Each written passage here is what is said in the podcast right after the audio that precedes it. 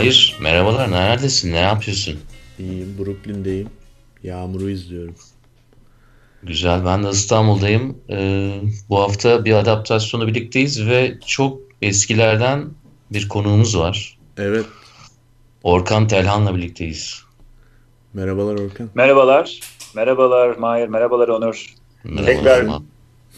Tekrar aranıza katılmaya çok sevindim. Sağ olun beni teşekkür şey yaptığınız için, çağırdığınız için. Evet. Beş buçuk sene önce konuk olmuştu. Beş buçuk sene mi? 2000, 2012 Mart abi. Allah Allah. E, Beş buçuk Vallahi yaşımız oldu. ortaya yaşımız ortaya çıkacak ya. Altı yaşımız. Yaşımız altı.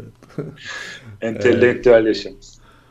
Evet ondan o, o zamandan sonra köprünün altından çok sular aktı. Orkan büyüdü, biyoteke başladı yani. Öyle şeyler oldu.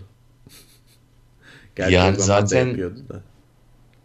Orkan'ın programda olacağını öğrendiğimden beri kafamda aynı soru var. Nedir?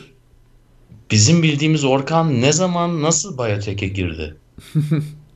Vallahi sizin si- sizinle bay konuştuğum zaman zaten ben doktoramı yapıyordum. Doktoram doktoram benim MIT'de e, tasarım ve e, yine tasarım ta- tasarım ve sentetik bi- biyoloji üstüne doktoram yapıyordum ama o sırada konuştuğumuz konular onlarla çok şey yapmıyordu, örtüşmüyordu. O yüzden size hani o, o işlerden hiç bahsetmedim. Ama 2000 e, iki- 2017'de şey pardon 2000, kaç- 2010, 2013'te şeyi bitirdim. Doktoram bitince ondan sonra aktif olarak biyotek alanında çalışmaya başladım. Hani o Bu- o devirden sonra arada- projeler öyle şey oldu. Biyotek Tabii oldu. yani beş buçuk senedir bizi dinleyenler var e, birçok kişi ama şunu da söyleyelim yani şu an e, University of Pennsylvania'da e, hocalığa devam ediyorsun doğru değil mi? Evet, Evet. Şu Hangi anda- bölümde olduğunu söyler misin? Şu anda e, sa- şey e, şeydeyim. t- e, e, her School şeyi of Design, Türkçeleştirmek tasa- gerekmiyor mu? Tamam, peki. Türkçeleştirme. School of Design tasarım bölümünde e, sanat departmanındayım ama kendime al- kendi alanım var, kendime ayrı bir alanım var. E, Emerging Design Practices diye. Associate Professor of Finance, e, Emerging Design Practices diye kendi alanımda çalışıyorum. Asıl olarak da yani son verdiğim dersler ve yaptığım araştırmada e, biyolojik design üstüne, bir biological design yani biyolojik tasarım üstüne dersler veriyorum. Nedir abi biyolojik tasarım? Oradan başlayalım mesela. Evet. Şimdi biyolojik tasarım çok kısa bir şekilde özetlemek gerekirse canlı organizmalar kullanarak bunlar e, mikroorganizmalar olabilir, e, hayvanlar olabilir ya bitkiler olabilir. Bunları bir şekilde tasarlayarak, genlerini değiştirerek veya formlarını değiştirerek veya kendi kapasitelerini değiştirerek günde- gündelik ürünler üretmek. Mesela yine hayvan etinden şey üretmek yerine, e, et üretmek yerine e, bildiğiniz mayadan et üretebilir miyiz diye bir araştırma. Abi peki oradan mı başlamak zorundaydın? Yani dinleyicilerimiz için gerçekten de hani dakika bir gol bir oldu.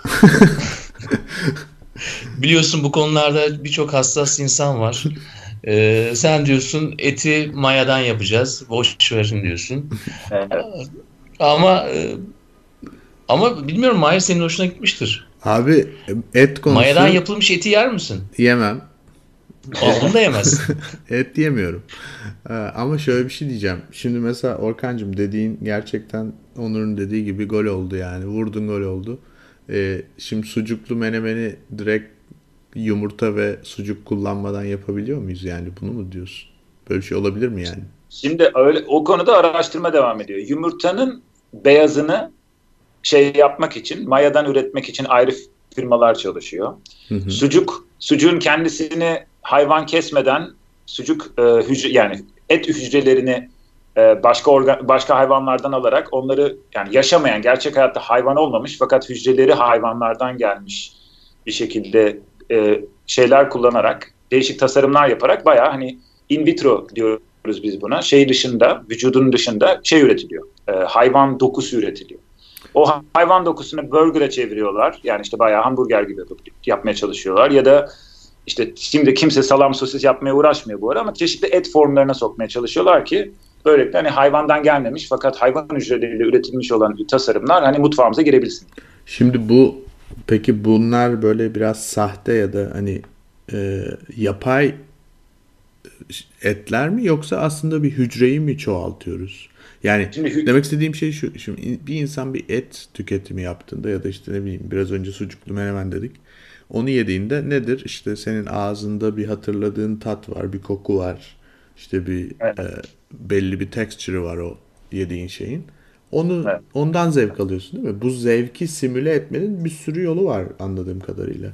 Ama e, aslında peki gerçekten o yediğimiz sucuk et et hücrelerinden mi oluşuyor yoksa başka bir şeyin mayanın ete dönüştürülmesinden mi oluşuyor? Şimdi şimdi şöyle söyleyeyim. Ee, basit çok basit anlatmaya çalışacağım. Hı hı. Şey yerine e, normalde hani et hayvan kesmeden hı hı. hayvanların hücrelerini çoğaltarak belli miktarda et üretebiliyoruz. Yani bu bayağı hani şeyleri klonlama gibi düşün. Hı hı. Hücreleri kendi şekilde belli bir yerden alıp hani onları laboratuvar ortamında üremelerini sağlayıp belli miktarda doku üretebiliyoruz. Fakat bunu yaparken hani neyle beslediğimiz önemli. Eğer yine hayvansal e, gıda yani o hücreleri de yine hayvanlardan gelen başka e, kimyasallarla besliyoruz. Hı hı. Sonunda et kes, hayvan kesmeden belli bir miktar doku üretilebiliyor. Bu da belli bir şeye getirilebiliyor. E, belli bir kaliteye getirilebiliyor. Fakat hani ilk soru, sorunun asıl kısmı hani bu ya, şey e, ilk soru sucuklu yumurta mıydı bu arada? Hayır. ilk, soru, ilk soru şey yani bu hani fake mi yoksa hani biz böyle bir ha, tadı gerçek kendi, mi, kendi, kendi, gerçek, gerçek mi fake mi? Şimdi normalde hani fake et tadı üretmek çok zor bir şey değil. Hani tofudan senelerdir evet. hani insanlar şey üretiyor. Hani e, belli soslar üreterek, belli texture'ını kopya ederek hani öyle bir şey üretilebiliyor. Fake tad üretilebiliyor. Ama bu bu konuştuğumuz şey gerçek et. Yani Hı-hı. organik olarak üretilmiş gerçek et ama hayvan öldürmeden üretilmeye çalışılan gerçek et. Sonuçta belli bir e, yani çekirdek bir hücre grubu var elinde. Onu evet. kopya yani çok basit bir şekilde anlatalım. Yani ben kendim evet. de anlayayım yani. Onu belli bir oranda kopyalayarak çoğaltabiliyoruz. Yani mesela evet. 100 hayvan keseceğimize bir hayvanın etinden 100 hayvan eti yapabiliyor muyuz? Yani çok basitleştirdim ama. Yani evet hani öyle oranlar doğru olmayabilir ama sonuçta Hı-hı. şey öyle. Yani çünkü hücreler zaten kendi kendine e, çoğalmaya programda oluyor. Hı-hı. Yani bunlar özel hücreler. Hani normalde şey yaptığın zaman bizim klonlamaya ihtiyacımız bile olmuyor yani. Onlar onları beslediğin sürece onlar hücreler büyüdükçe tekrar çoğalmaya çalışıyorlar. Hı-hı. Belli miktarda şey yapabiliyor. Hani bir bir grup hücreden ne bileyim 500 yine 5 milyar hücre üretebilir hale gelebiliyorsun. Ama tabii hmm. ama yani bunların hani böyle bütün hayvan endüstrisini değiştirebilecek boyutlara gelmesine daha çok yıllar var. Evet. Yani bu daha böyle hala basit şeyde e, tas, şey e, research işte devam eden e, bir konu ve çok fazla şey var hani çok fazla niye ihtiyaç var çünkü hayvan kesimi sadece vejeteryanlık için değil hayvanların e, metan gazı üretimi doğal şeyi de etkiliyor. E, climate change ve hani e, do, e, çevreyi de e, evet, çevreyi küresel de ısınmayı en çok tetikleyen şey. Evet. Yani en çok demeyelim ama hani en azından listede o da var diye. Onurcuğum eti keseceğiz. Yapacak bir şey yok. bilmiyorum yani vejetaryen olan sensin. Ama caiz mi? Caiz mi diyeceğim hocam. Ee, orada zaten program biter. Onu bütün konuşabiliriz 3 saat. Golü, golü tacı atar. Golü Aynen tacı, tacı atarız. Peki o zaman hani bundan başladık ama senin esas e, bu işlere girmen ve şu an çalıştığın alan daha çok diagnostik tarafı mı yoksa böyle bir dediğin gibi hani birebir gerçekten de organizmaları ürüne değiş, dönüştüren taraf mı yani tasarım tarafı mı olayım? Evet şimdi ben hani örnek verirken direkt böyle direkt şeye hani e, fokus olduk. Hani hayvan şey organizmaları ürüne değiştirmek üstüne. Fakat bu normalde hani bilim adamlarının veya işte mühendislerin ve daha böyle analitik olarak hani klinik ve medikal alanlarda çalışanların senelerdir uğraştığı konular. Ama biyolojik tasarım dediğimiz zaman bu bayağı ürün, endüstri ürün tasarımı gibi bir alan haline dönüşmüş durumda. Yani biyolog olmayan, mühendis olmayan, normal tasarımcıların da artık bu alana girmiş olması ve bunların değişik gündelik ürünler üretebilir hale gelmesinden bahsediyoruz. Benim de ilgilendiğim konu ve okulda dersini verdiğim konu hani biz dışarıdan gelen grup üreticiler olarak yani kreatif insanlar olarak mimar olsun, sanatçı olsun, tasarımcı olsun canlı organizmalarla nasıl çalışabiliriz ve ne gibi ürünler üretebiliriz? bilim adamlarıyla birlikte çalışarak hani eğer hakikaten geleceğin gelecek nesiller için e, yemek ve gıdalar mı üretmek üstüne çalışabiliriz? Bir grup insanlar onun üstüne çalışıyor. Bir grup malzeme üstüne çalışıyor. Hani e, sustainable, geniş geri dönüştürülebilir malzemeler var. Şey olsun, betondan olsun, deriye kadar hani bunları organizmalarla üretebilir miyiz? O alanda çalışan insanlar var. Veya hani daha çok böyle hani dediğin gibi diagnostik ve medikal konuda çalışanlar var. Hani bu konuda bir bilim adamlarıyla birlikte çalışıp hani onlar için yeni teknolojiler geliştiren bir sürü tasarımcı var. Yani bu alan böyle çok büyük bir alan ve Amerikan ekonomisinin şu anda en büyük, en en hızlı gelişen ve en büyük alanı biyotek endüstrisi.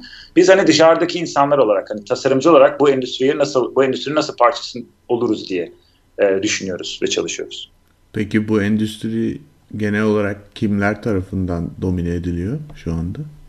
Yani ee, büyük bir endüstri. Çinliler tarafından diyeceksin. Çinliler ve Hintliler tarafından. Şimdi en e, büyük en büyük alanları şey e, agriculture yani tarım. Hı hı. Bir, sonra e, ilaç firmaları üstüne çok çalışıyor ve tabii ki şey hani medikal tedaviler e, üstüne çok büyük şey var. Hani eğer global dominasyon, ülke bazında global dominasyon diye bakarsan hani Avrupa ve Amerika arasında büyük bir çeliş, çekişme var. Hani teknoloji geliştirme açısından, patent üretimi açısından bakıldığı zaman.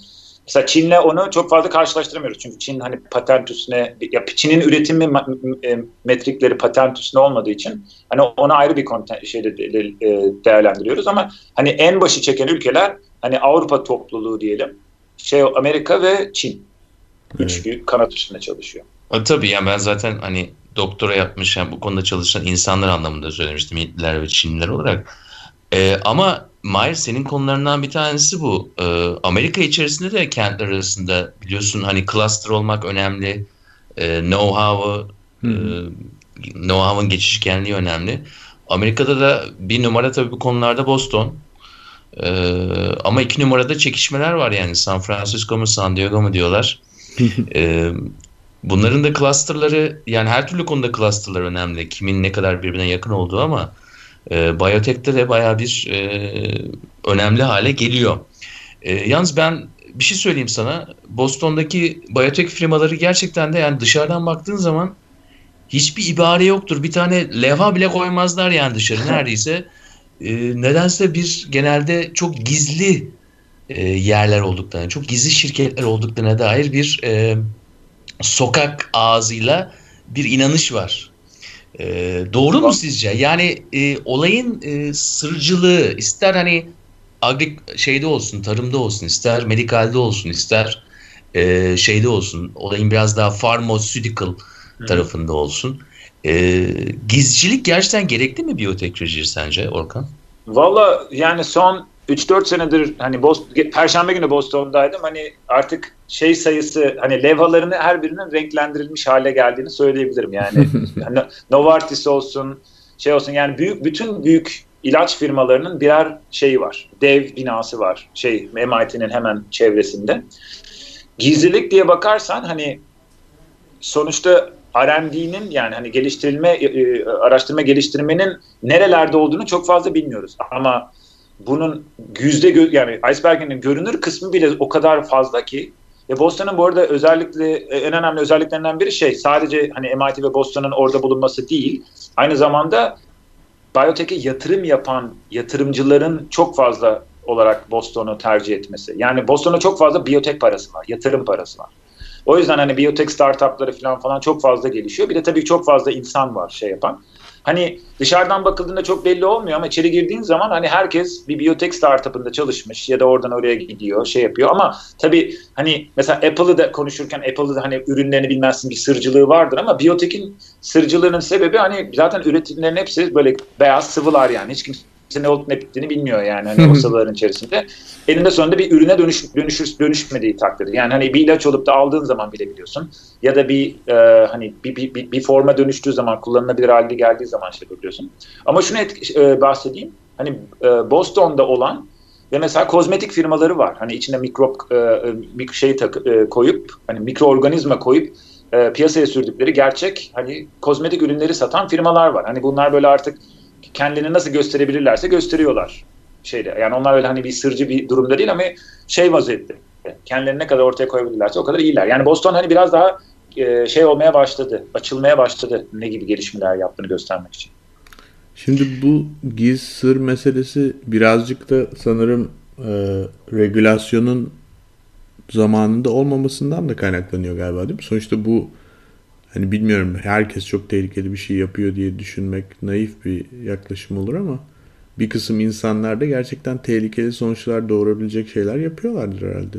Değil mi Orkun? Şimdi şimdi şöyle söyleyeyim. E, aslında güzel bir soru fakat e, şey açısından yani Amerika hani biyotekin regülasyonunun en az olduğu yerlerden biri dünya üstünde. Başka var Yani- mı mesela? Yeni Zelanda falan herhalde çok az. Ee, yani Onlar şey- çok takılmıyor böyle. Yok Yeni Yeni Zel yok Yeni Zelanda ile Avust- eğer Avustralya'nınki yakınsa Avustralya'nın bayağı seri şey ciddi e, Öyle. şey. Yani ben mesela Philadelphia'da bir liseye gidip yani öğrencilere bir hafta bir, bir iki saat içerisinde hani mayanın genlerini nasıl değiştirip e, vitamin şey e, beta karoten üretmeye, vitamin A üretmeyi nasıl şey yapabilir, programlanabilirsiniz diye iki saatte gösterebilirim.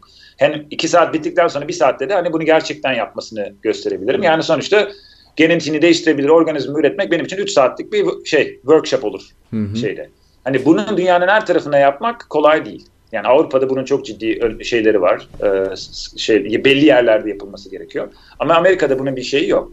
Şimdi Amerika'da regülasyon farklı bir şey. Amerika'da üretime geçtiğin zaman belli bir regülasyondan geçiyorsun. Eğer yani eğer işte şey olacaksa, e, yiyecek olacaksa onun bir ayrı denetimi var. Farm olacaksa ayrı bir denetimi var. Ama geçen gün mesela şey soru, su ortaya geldi. Şimdi e, Google mesela ve birkaç firma daha şeyi azaltabilmek için doğadaki e, e, malarya diyelim ya da böyle hı. sivrisinek popülasyonu öldürmek için kendi özel sivrisineklerini tasarlıyorlar. Yani tasarım sivrisinek bir tasarım nesnesine dönüştü diyeyim.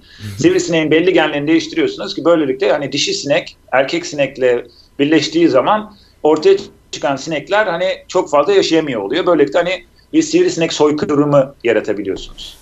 Şimdi sivrisineklerin hani sivrisinek sorduğun zaman hani sivrisinek kimse sevmez ama hani bu, bu, bunda bir sıkıntı var mıdır diye şey yaptığınız zaman.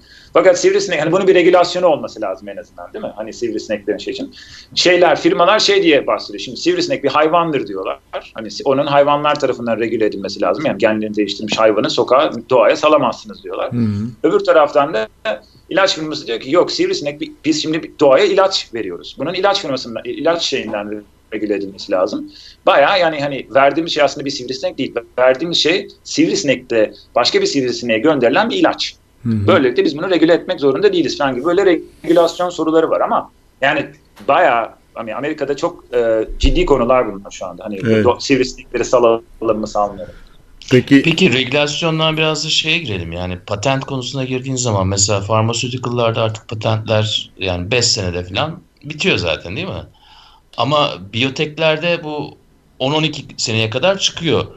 Ee, burada neden hani biraz daha hmm, olayın biraz kumar tarafından bahsetmek istiyorum. Yani çok fazla araştırma geliştirmeye para harcanıyor. Ee, ama biliyorsun ki biyotekten madem genel olarak bahsediyoruz, daldan dala konuyoruz burada. Ee, yine sokak diliyle söylersek abi bu iş gerçekten de çok riskli yani şey gibi yani tutarsa tutar tutmazsa da zaten büyük ihtimalle tutmayacaktır. Bu algı sence ne kadar gerçek biyotek hakkında? Yani benim kişisel görüşüm hani ortada çok fazla yenilik dönüyor. Hani bir, bir hype var sonuçta. Yani herkesin böyle bir şekilde e, eninde sonunda yavaşlaması gerekecek şeyler. E, belli bir miktarda hani çok fazla yenilik oluyor ama aynı zamanda bu yeniliğin bir kısmının yine fo- fosası ortaya çıkıyor ama o kadar fazla momentum var ki eninde sonunda yani patentlense veya patentlenmese bile çok fazla miktarda e, yenilik var ve bu bu yeniliği ve bu yeniliği denetimini büyük firmalar ellerinde tutamaz hale gelmiş vaziyetteler. Yani çünkü denetim ya bu üretim ya üniversiteler oluyor ya startuplarda oluyor. Zaten büyük e, farma e, e, şirketlerin hiçbiri kendileri artık araştırma yapmıyor. Ya üniversiteye veriyorlar parayı araştırma yapıyorlar ya da araştırmasını geliştirmiş bir firmanın şeyini satın alıyorlar. Bu yüzden patent üretimi çıkıyor. Yani bir startup teknoloji geliştiriyor, patentini alıyor. Böylelikle hani büyük bir firma satın alabilsin onları diye. Bu, bu böyle bir ekonomi e, zinciri dönüyor şeyde. Ama şeyden baktığın zaman hani bunun hangisi bir kısmı işe yarayacak, bir kısmı işe yaramayacak bir şey değil. Ve büyük bir kısmı işe yaramasa bile o kadar fazla yeni şey oluyor ki ve e, yani hani Amerika'nın dinamosu hani şu anda başka hiçbir ekonomisi düzgün çalışmadığı için hani e, e, teknoloji üretiminde çok fazla ön planda olduğu için hani biyotek önemli bir teknoloji üretim dinamosu olduğu için hani bu konuda çok fazla yatırım var şu an. Bu yüzden Pardon, hani... Amerika'dan başka hiçbir şey doğru düz çalışmıyor mu dedi? evet öyle dedi. Arada da öyle dedi evet. Yani evet. çok yani Amerika'nın yani, bir tek ha, neyi çalışıyor? Yani Amerika'nın Amerika'da şu anda ben, bana sorarsan en inovatif tarafları e, mı çalışıyor? Ya evet şu anda teknoloji üretim kısmı hızlı gelişiyor. Evet. Yani bu teknolojiyle biyotek değil. Yani hani yapay zeka, yapay zeka tabii, alanında tabii, olsun, tabii. E, yeni malzeme üretiminde olsun. Yani hani teknoloji üretiminde e, hala lider bir ülke. O yüzden doğru, doğru. O yüzden yani o yüzden şey yapıyorum. Hani başka bir yere çalışıyorum çalışmıyorum o konuda o konuda işte çok fazla derine gitmeyeceğim. tamam doktor bey oraları şey yapmayalım yani. en, en önemli yeri çalışıyormuş. evet. Kafası çalışsın kafası. Peki ben birazcık da senin yaptığın şeylerden sormak istiyorum Orkan. İki tane büyük proje yaptın değil mi son iki sene içerisinde? Biri muzlarla ilgiliydi. Diğeri de simit. Simit projesi. Evet. E, bu projelerde mesela bu bahsettiğimiz teknolojilerden hangilerini kullandın ya da hani herkesin anlayabileceği şekilde projelerin hedefi neydi? Yani gerçekten bu olan değişimi ve yeni teknolojileri göstermek mi yoksa sıfırdan simit mi yapmak? sıfırdan simit. yani sıfırdan simit yapabiliyorsan mesela bence bayağı topluma çok katkın olur. Yani Yalnız muz ve simit de muz ve simit deyince de öyle bir görsel geliyor ki aklıma yani tam Yok Onur sen X, hayal, gücü, yani, hayal, yani, hayal, hayal gücünü çok zorlama. Çok, çok zorlamadım ya hemen aklıma geldi yani. Bilmiyorum neden seçtin. Proje İkisini neden seçtiğini sormayacağım. Ha. Ama hangisi önce başladı diye de sor. Bilmiyorum. Şimdi çok basitçe özetlemek gerekirse benim e, doktora çalışmam şey üstüneydi. E, gelecekte ki e, yiyecek ve e, yani nasıl anlatayım? Gelecek ge, gelecekte do, tasarlayacağımız ürünlerin hangi yani ne, ileride ilerideki 7 milyar insanın 2050 yılında 7 milyar e, şu anda 7 milyar kişiyiz. Yine 15 milyara çıkacağımızı varsayıyorlar 2050 hmm. yılında. Bu kadar insana besleyecek kadar yiyecek yok. Ve bu yüzden de hani insanları daha farklı şekilde doyuracağız diye böyle çok enteresan hani biyotek e, şeyleri var, projeleri var. Ve ben de böyle hani bütün araştırmamı ileride şeyi e, tad dediğimiz şey yani taste e, e üstüne düşündüm. İngilizce anlasam daha iyi olacaktı ama ee, yani hani tasting geleceği ne olacak diye. Yani tad almamızın e, şeyi ne olacak? Geleceği nasıl olacak diye. Nelerden hoşlanacağız? Ne gibi yiyecekler tüketeceğiz? Yani eğer yiyecekler belli miktar zaman sonra biterse hani ne gibi şeyler yemek e, yemek zorunda kalacağız falan diye böyle basit bir şekilde yola çıktım. Çünkü bitiyor yani değil mi? Mesela belli şeyler hani hayvanlar hayır, hayır, da ölüyor. Bitmiyor. Hayır, hayır öyle bir şey yok. Öyle bir şey hayır, şöyle, şöyle, şöyle ben ekonomist şey. olarak kesinlikle bunu kabul etmiyorum. Yani bir dağıtım sorunu olabilir ama bitiyor diyemeyiz. So, yiyecek bitmiyor. Fakat şöyle düşün. Hayır, belli ee, türleri bitiyor. evet mesela biodiversity dediğimiz şey bitiyor. Yani biz belli mesela muz projesinden hemen kısaca olaya gireyim. Belli bir miktar biz şu, an, şu anda bakkala gittiğin zaman hani Türkiye'deki durum bilmiyorum ama mesela burada Starbucks'a veya normal bir markete gittiğin zaman tek tip muz tüketiyor Amerikalılar. Ve günde milyonlarca muz tüketiyorlar. Amerika'nın en popüler yiyeceği muz. Ve bu bir, bir tek muz. Cavendish diye bir tür. Dünyanın her tarafında başka tür muzlar üretiliyor ama bunlar endüstriyel anlamda üretilmiyorlar ve bütün Amerika Cavendish denen bir muz yiyor. Ve Cavendish denen muz 20-30 sene sonra tüke, şey, soyu tükenecek. Çünkü belli bir e, şey vi, virüs salgını var. E, mantar salgını diyelim. Sadece şeylere saldıran, muzlara saldıran ve bir noktadan sonra bu muzların üretimini gerçekleştirdiği plantasyonlarda e, Cavendish üretimi duracak. Çünkü şey yok. E, yani bu bu bu e, şey salgına bir çare yok. E, biz bu sürede bu bu, bu hızda Cavendish muzunu tüketmeye devam et dersek belli bir noktadan sonra bu muz bitecek.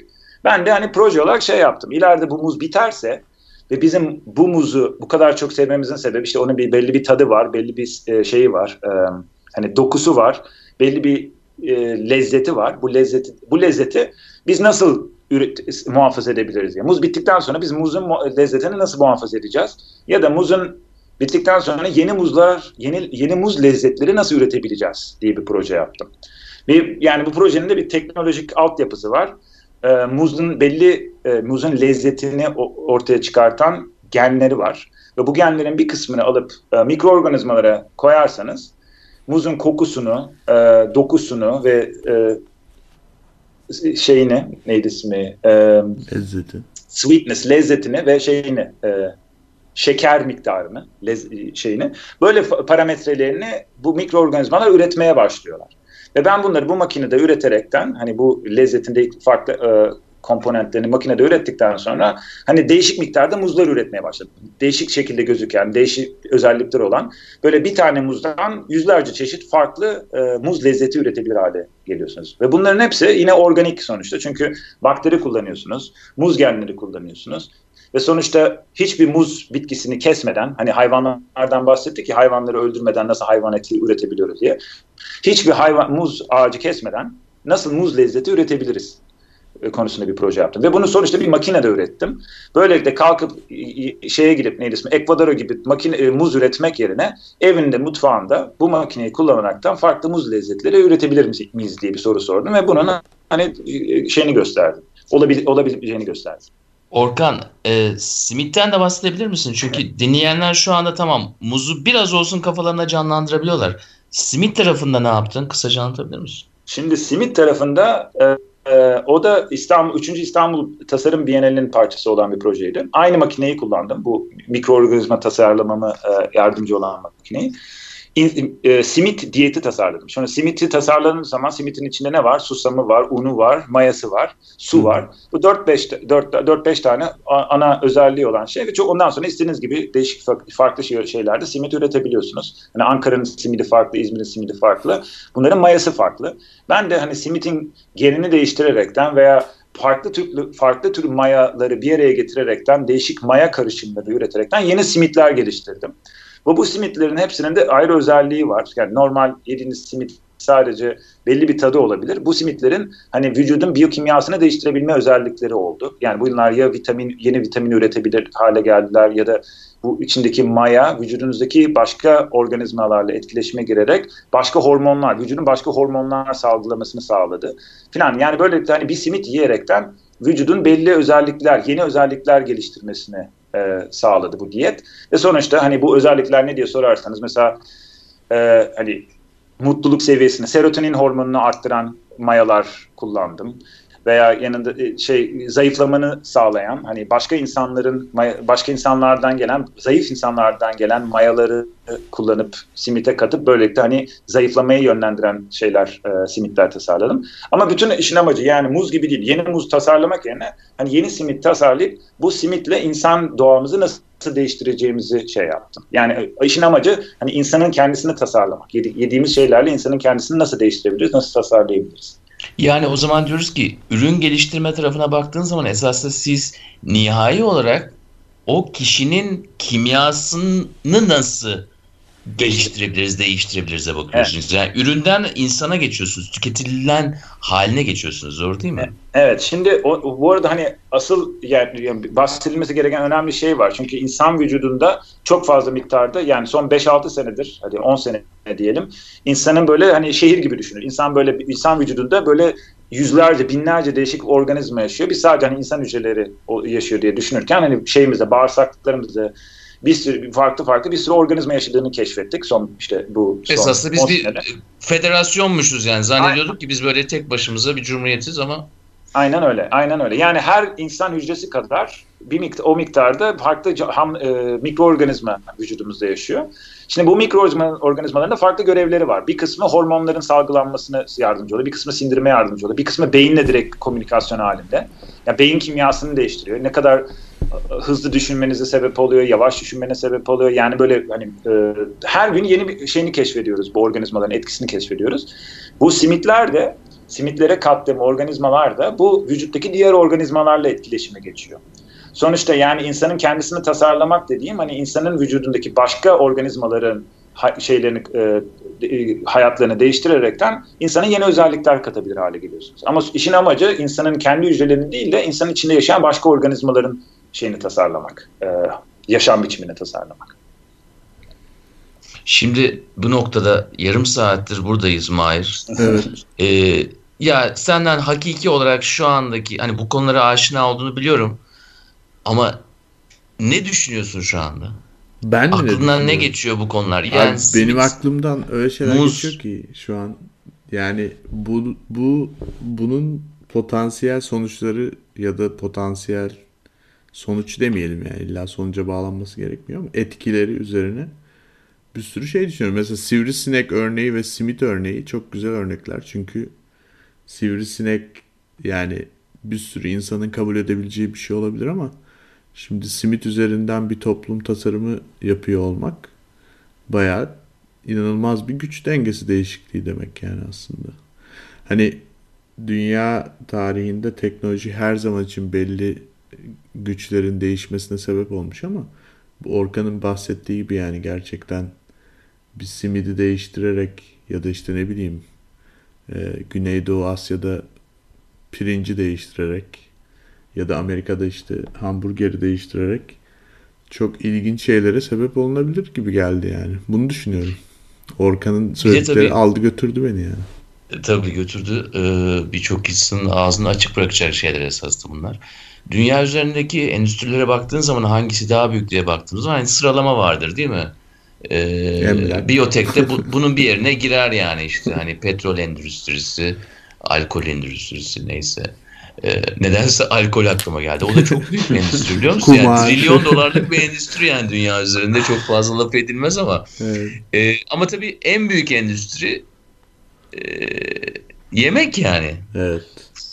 Ya şö- şöyle söyleyeyim. Yani bu endüstriler arasındaki yerine bakmak bir yana bir de hani bahsettiğimiz örnekler yemekten olduğu için en büyük endüstri içerisinde biyoteknolojide değerlendirmemiz gerekiyor. Aynen. Ve bir süre sonra agriculture dediğim şey yani biyoteknoloji olmadan bir tarımdan bahsedemeyecek bir duruma geleceğiz. Tabii bunu 5 sene olur, 50 sene olur, 100 sene olur.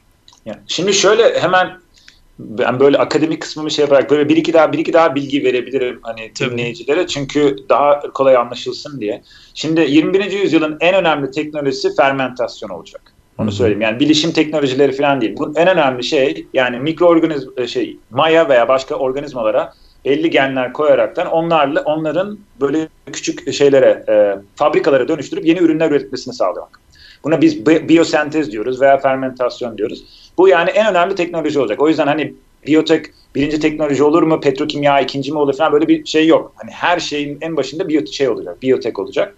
Çünkü üretim açısından yani şekeri proteine dönüştürebiliyorsunuz. Hı. Veya ilerlerde şeye dönecek, a- algae kullanıma başlayacak. Yani hani şey yerine güneş ışığından direkt e, protein üretimine başlıyorsunuz. Ve bu protein de hani bir kısmı yemek olarak tüketilecek, bir kısmı araba malzemesi olarak tüketilecek, bir kısmı giyim kuşam olacak, bir kısmı inşaat malzemesi olacak filan. Yani hani bu bütün şeyleri endüstrilerle kesişen bir teknoloji olduğu için hani bence en önemli teknoloji olacak. Hatta oldu bile diyebilirim. Şu anda şey meselesi hani e, araştırma geliştirme meselesi daha hala çok şeyde olduğu için, başında olduğu için hani 50 senelik 50-60 senelik bir teknolojiden bahsediyoruz sonuçta. Hani DNA'nın icat edilmesi, pardon keşfedilmesi hani 50-60 senelik bir gelişme şu ana kadar.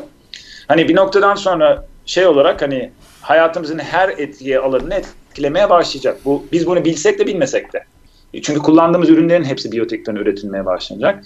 Bir şey daha söyleyeyim. Hani dünya üstünde hani tam rakam hatırlamıyorum ama e, diyabet hastası olan, diyabet 1 veya diyabet 2 şeklinde hastası olan herkesin e, hayatının da biyotek teknolojisi, bi, biyoteknolojiler çok büyük önem taşıyor. Çünkü dünyada kullanılan insülinin %96'sı, 97'si tam rakamı bilmiyorum ama tamamen mayadan üretiliyor. Mayanın içerisinde insülin üreten genler e, konuluyor.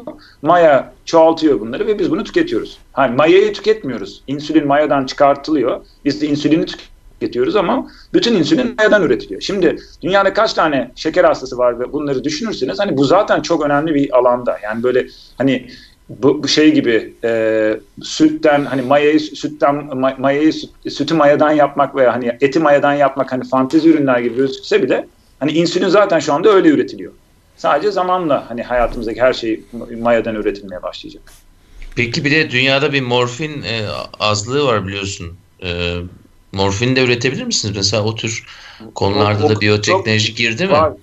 Var çok fazla şeyde de var. Yani evet işte opioid ve morfin şey opioid ve tam hani morfinin tam kökenini bilmiyorum hangi şeyden geldiğini. Tabii opioidten evet. tabii, Biber- tabii. Eğer opioidden geliyorsa o Tabii, tabii. Şeyi üstüne büyük şey çünkü onlar hep aynı kökten geliyorlar. Yani biyo, metabolik biz ona metabolik şey diyoruz. E, metabolic pathway diyoruz. Yani bir kimyasal bir kimyasal başka bir kimyasala dönüştürme meselesini e, yap- yapıyor organizmalar. Hani eğer afyona ulaşan metabolik pathway'i keşfedersek eninde sonunda bütün şeyi e, bütün şeyi e, afyonu tamamen organizmadan üretebiliyorsunuz. Mayadan üretebiliyorsunuz. Yani afyon bitkisine geri dönmeye gerek kalmayacak hiçbir zaman. Çünkü zaten maya afyon bitkisinden daha hızlı ürettiği için eninde sonunda şey yapabilecek. Yani bu alanda hala çok fazla araştırma var ama dediğim gibi çok fazla şey var.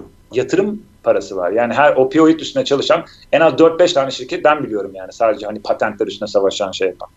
Peki Orkan bu programın başından beri Maya Maya diyorsun. Hani belki Yeast. di- dinleyenler dinleyenler için ya bu ne kadar sihirli bir şeymiş ya ne mayaymış arkadaş ne yapsan üretiyor falan diye düşünüyor olabilir herkes. Bu biraz maya meselesinden bahsedebilir misin? Yani hep bir tane maya mı var yani yoksa böyle? Yok yani biz biz şimdi şey diye e, yani mayanın çok fazla şeyini bilmiyorum. Yani Türkçedeki karşılığını bilmiyorum ama şey Baker's yeast şey var Hı. ve mayanın bir sürü türü var. Yani yemekte kullandığımız maya Baker's yeast dediğimiz bir maya.